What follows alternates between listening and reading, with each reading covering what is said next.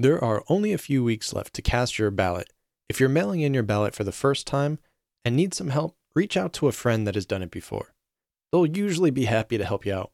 Alternatively, you can go to vote.org or other nonprofit, nonpartisan organizations, and they can guide you on how to do this. Make your voice heard. Also, I want to thank Jerry for their Goodreads review of Read This Before Medical School. The comments you made about the USMLE testing tips, goal setting, memory techniques, and happiness strategies that we cover in the book are very appreciated. And if you would like to leave a review too, you can go to freemeded.org slash book reviews and leave your review on Amazon, Goodreads, or whatever bookstore of choice. Welcome to the Medical Mnemonist podcast, brought to you by Med School Coach. Each episode, take a journey into the top techniques for medical mnemonics study skills, board exam tips, and accelerated learning in higher education. Now, here's your host, Chase DeMarco.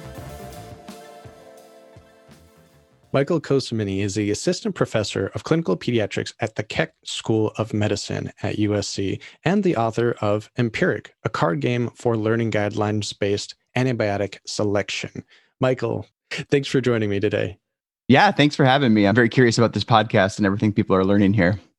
Yeah, we cover some really interesting topics here for learning, and we've had a few episodes in the past regarding gamification and game based learning. And since that is something that you have explored specifically for medical students, this is going to be a great topic and kind of use your expertise in specifically medical gaming for the students learning. Yeah, absolutely. I think there's a lot that games can offer for learning. And I guess I should say one other piece of like background for me is I'm someone who's teaching primarily in the clinical setting. So when I'm talking about using games or using gamification strategies for education, this is almost always in the setting where we're taking care of patients, we're on rounds or we're after rounds. It's very much or waiting in clinic between patients. So I'm coming from that framework as well.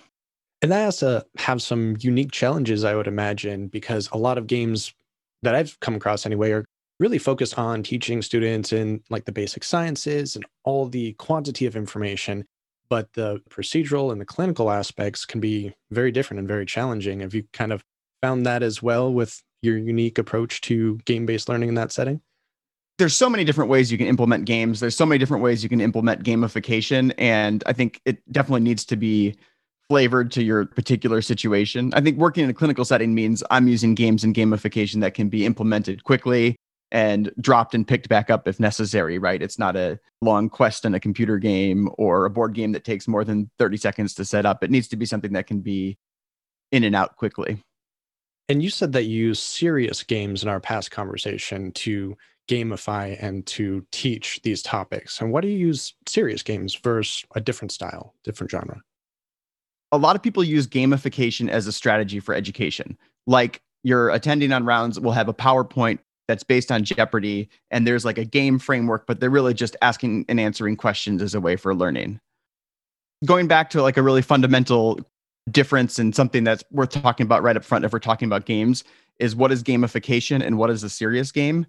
Gamification is something where you apply game elements to something that's not like primarily a game task. I'm using a PowerPoint that looks like Jeopardy to ask quiz questions for teaching with a group of students or I'm giving out like a sticker or a badge or an award when a student accomplishes a learning goal. Or I put up a leaderboard in my classroom that says so people can look up where they are amongst the class as far as their scores to motivate learning. So gamification is like one strategy for education and one strategy primarily I think to like motivate behavioral changes in students. If you go to like a medical example of gamification, one that I really liked is there was this study of a laparoscopic skills trainer where they randomized a group to have a competition to see who could do better on it between two different groups of surgical residents. That's sort of applying a gamification to a task that's actually just a skills trainer, not a game. It's a gamification strategy. And that was an interesting study I saw because they surveyed their students who said, We're not motivated by competition. This is silly. We don't need to do this silly competition. And then the students that were randomized to the competition arm spent about 50% longer on the trainer than those that were randomized as just the usual course and did better on the final speed test that they did. So, using a gamification strategy like a skills test in the medical resident setting can motivate behavior. Yeah, and I've seen, you know, card games, video games, all sorts of different media for gamified uh, education. One of the past episodes we did with the creator of the Brosencephalon flashcard deck that's really popular past few years for students. In their residency education, they've been implementing a similar thing where there's de-identified scoreboards for all of the residents so they can compete with each other without really becoming overly competitive because it's de-identified. But it seems to be a very useful technique. And it sounds like you're implementing something kind of similar. There's a lot of competitive nature in medical trainees, and you know how to hit the balance of that right is really difficult. You don't want to increase student stress to a point where they get demotivated, but you also want to encourage people to be able to see what progress that they're making and kind of reach for goals that they're able to achieve. So there's like a lot of psychology to something like that that I don't know a ton about, but it's an interesting thing to do. I do a lot of gamification exercises where I have little pictures that I have students match up. Like these are cutaneous findings of neurocutaneous diseases matched with the CNS imaging findings. So we can talk about, look at those pictures, physically handle these cards and match them up and kind of do little games just as kind of teaching exercises. But that next step after gamification is a serious game. So a serious game is something that's like a fully developed game that's made for a purpose other than entertainment. An example I really like from the literature in academic medicine a couple of years ago, there was a game that was published called Gridlocked.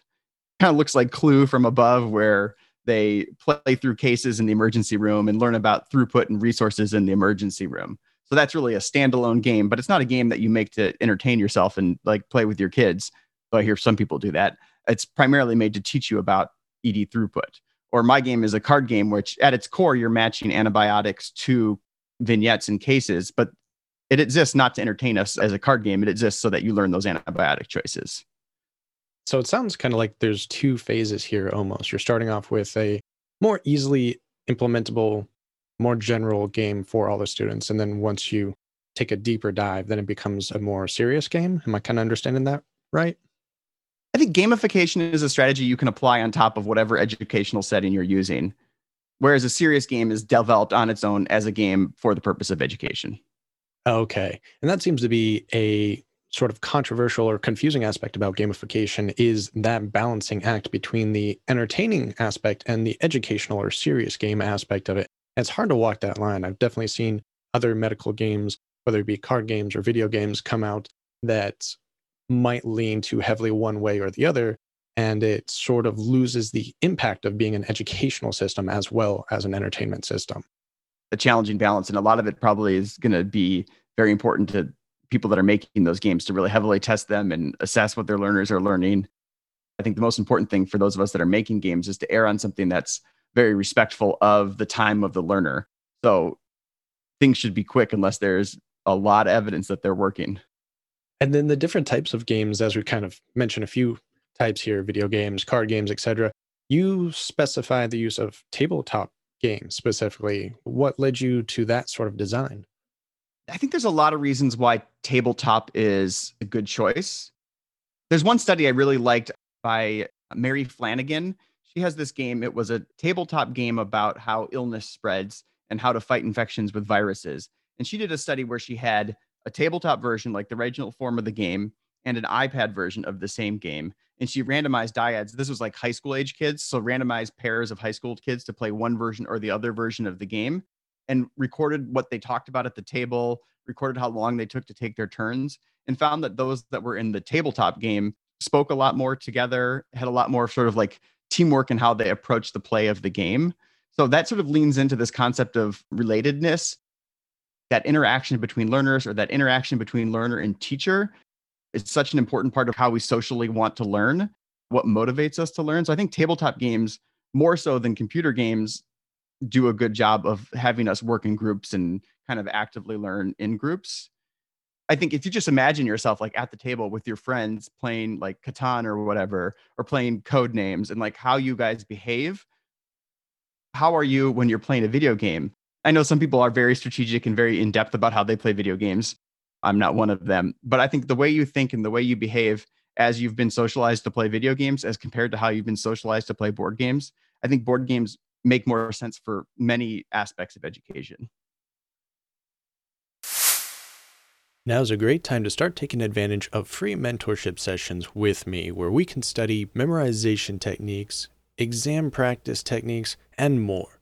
Just go to prospectivedoctor.com slash chase to reserve your spot now. And if you need content tutoring and board review prep help, you can utilize this 10% discount at your tutoring session with MedSchool Coach. Go to medschoolcoach.com and select your test of choice and enter Chase10 when making the purchase to get 10% off. Let's improve your skills and scores with these free sessions and discounted tutoring prices. I guess I'm trying to think of games that I've played in the past. And if I'm thinking of a board game, I'm thinking of something that's a little bit longer period of time usually, but there's more communication. If it's Monopoly or Risk or something, you're kind of teaming up, you have a lot of communication going on, and you have the ability to interact with your other players a little bit more than maybe most card games, especially if you're thinking poker, blackjack, or something like that, except for Cards Against Humanity. A lot of conversation in that one, but video games would be kind of the same way. You're really focusing more on the material there and less on collaboration, which can be a great learning tool on its own. Yeah, and I don't think one or the other is the right way for education in general, but I think for the sort of situations in which I work, tabletop is a much better fit. Tabletop also has a lot of advantages in that, like, it is, I can make cards with software that's available on my computer already, and I can send the files to a printer and get it printed for like 15 bucks, you know, and that's a lot cheaper and easier development process than developing a video game, at least with my skill set. I have to ask, where are you actually playing these? Because you mentioned you're in the clinical setting. You know, clinical education usually picturing third, fourth year medical students are following a physician around most of the time. They don't necessarily have a lot of time to play these games. How do you incorporate these into their kind of educational environment? I work in two settings. So the clinic, I'll have one medical student assigned to me for the morning. We'll have it set up on the table in the physician's room. And well, I guess I should say pre COVID, we were doing this. It's a little bit different right now. maybe digital games are the way to go at the moment. We would put it out on the table and we would take turns or talk through cards between patients. Upstairs on the wards, we have like a workroom where all the residents and medical students get together and we can just play out on the table and leave it set up. It's pretty easy to fit into a clinical setting, you know, with a small card game. Okay, so let's say students are listening to this and they're like, how can I utilize this right now to improve my own learning? How can I study with this technique? And I know you mentioned in the past that there are some tools that you use, some tools and tricks to make your own card game, possibly. Are there certain things that students could maybe implement now to gain some benefit in their own learning at the moment? My bias is as someone who's doing the teaching as opposed to someone who's doing the learning.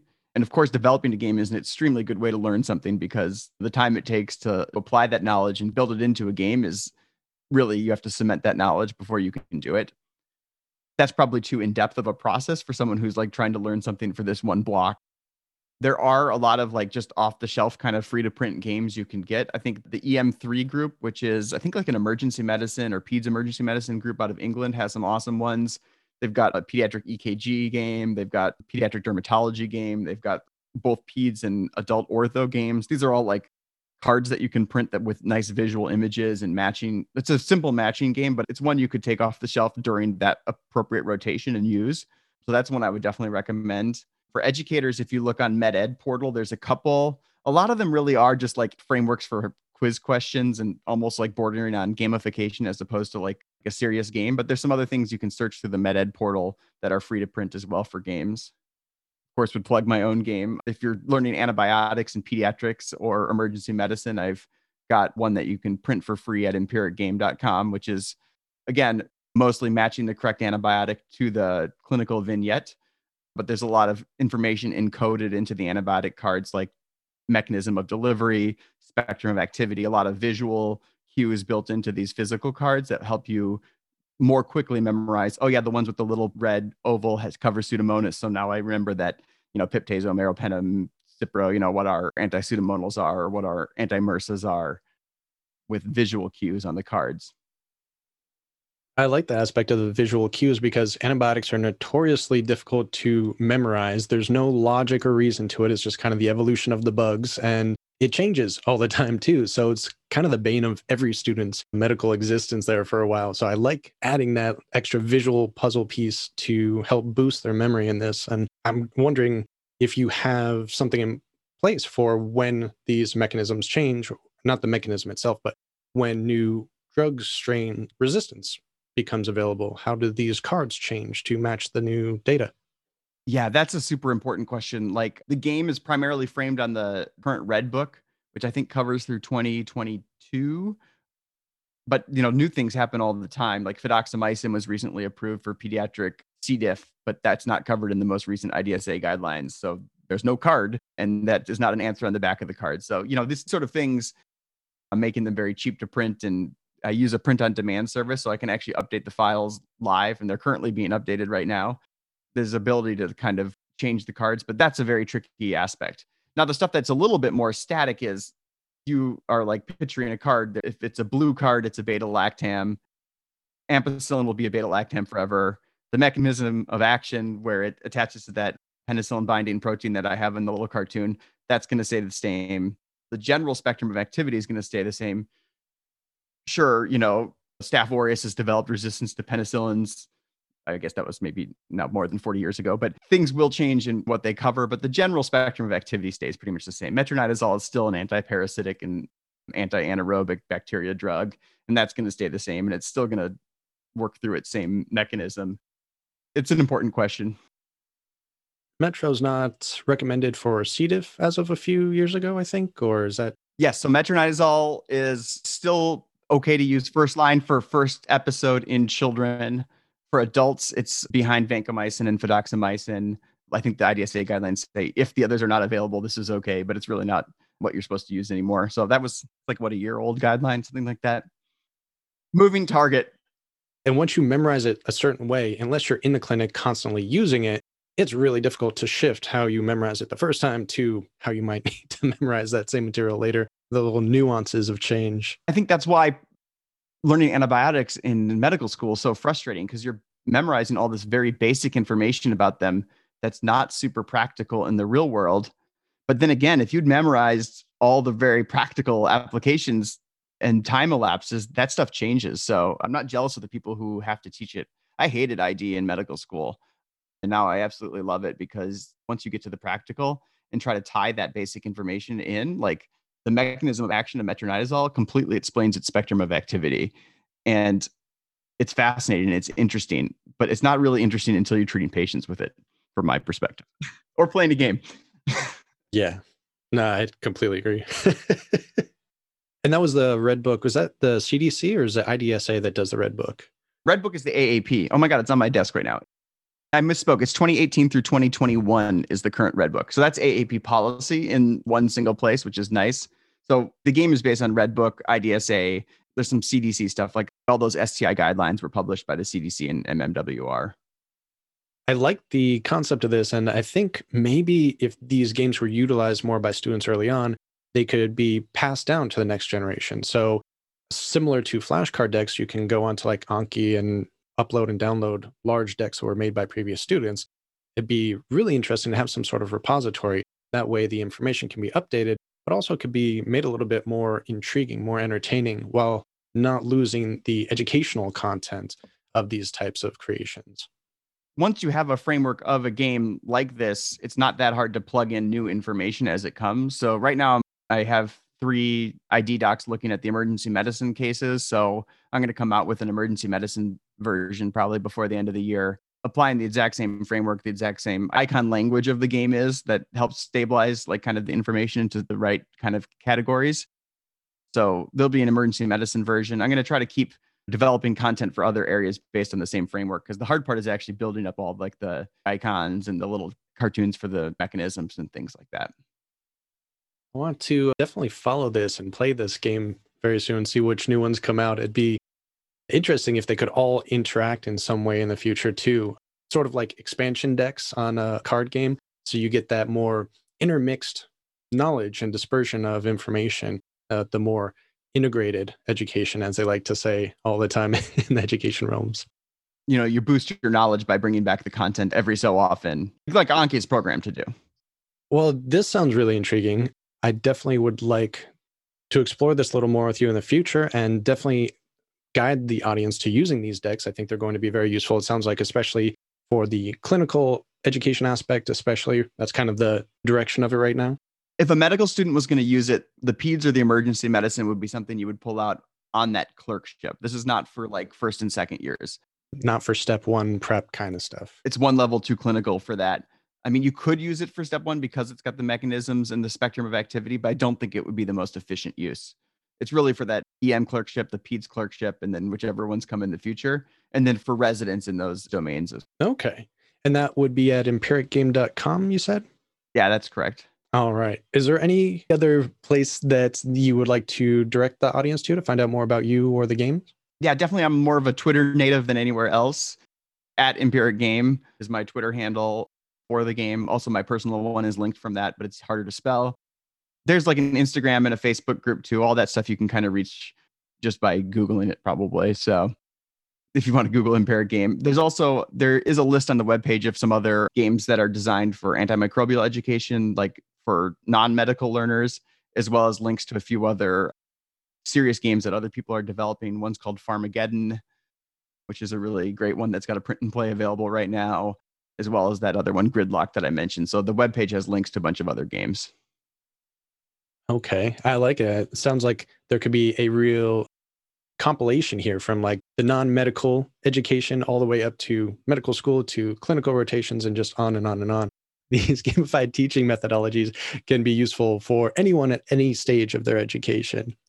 Yeah, definitely. And I would more than anything, if you're going to be teaching someone, think about throwing together just get some three by five cards, make up a little game, do some matching, do some something like that, because there's a lot of things you can do yourself to apply gamification to your teaching that I think is really where some of the best gains are to be made. Agreed. And it tests out your gaps in your knowledge right there. So you can find those out ahead of time as you're trying to make the game and then study those more thoroughly yourself. Yeah, absolutely. Well, we'll definitely have all of those links to you and to the game in the show notes. Do you have any parting thoughts for the audience? Happy to connect with any of you guys on social media, especially anyone mm-hmm. who's trying to make their own game. Love to hear what you're doing and kind of see your process. So if you're doing that, please reach out to me. And hey, thanks a lot for having me. I really appreciate it. No, it was great having you on. I'm glad we can continue discussing these like gamified topics. And I really hope that this is a direction that medical education explores further in the future, hopefully with the help of individuals like yourself. And I want to thank you so much for coming on, Dr. Mike Cosimini. Thank you very much. Have a good one, Chase. Have you been thinking about one on one training and tutoring at a reasonable price? Well, Prospective Doctor is now sponsoring a limited number of free sessions with me each month. To register, you can go to prospectivedoctor.com slash chase and register for a free 30-minute coaching session. If you decide that you want to use their MCAT or USMLE tutoring services, you can now use the code CHASE10 to receive 10% off of your first $400 spent. Just enter CHASE10 and get your discount now. The Medical Mnemonist podcast is powered by Med School Coach. To access Med School Coach services, including USMLE tutoring and residency admissions advising, visit our website at medschoolcoach.com. Good luck as you prepare for your board exams, and we hope you tune in again next time.